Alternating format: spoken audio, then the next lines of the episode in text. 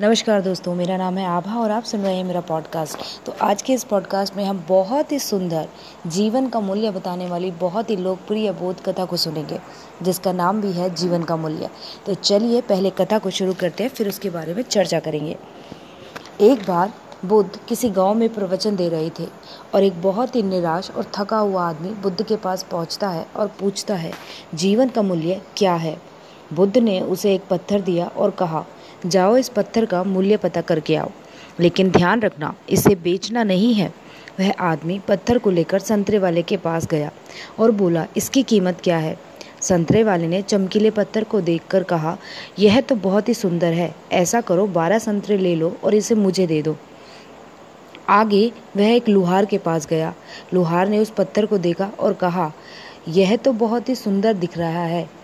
क्यों ना तुम मेरे यहाँ से जो भी तुम्हें मन करे वो लोहे का बर्तन ले लो और मुझे इस पत्थर को दे दो। वह आदमी आगे सुनार के पास गया। सुनार बोला, मुझे पाँच लाख में बेच दो।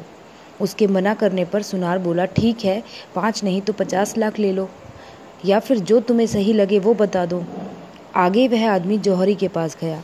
जौहरी ने जब कह, उस बेशकीमती रूबी को देखा तो जौहरी बोला, कहाँ से लाए हो इस बेशकीमती रूबी को? सारी दुनिया को बेचकर भी इसकी कीमत नहीं लगाई जा सकती। ये तो बेशकीमती है। वह आदमी हैरान परेशान होकर सीधे बुद्ध के पास पहुँचा और बोला, जो भी उसके साथ घटित हुआ, वह सब बताया। अब बताओ, मानवीय जीवन का मूल्य क्या है?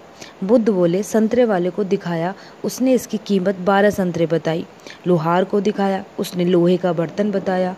सुनार को बताया, उसने पाँच लाख बताए और जौहरी ने इसे बेसकीमती बताया।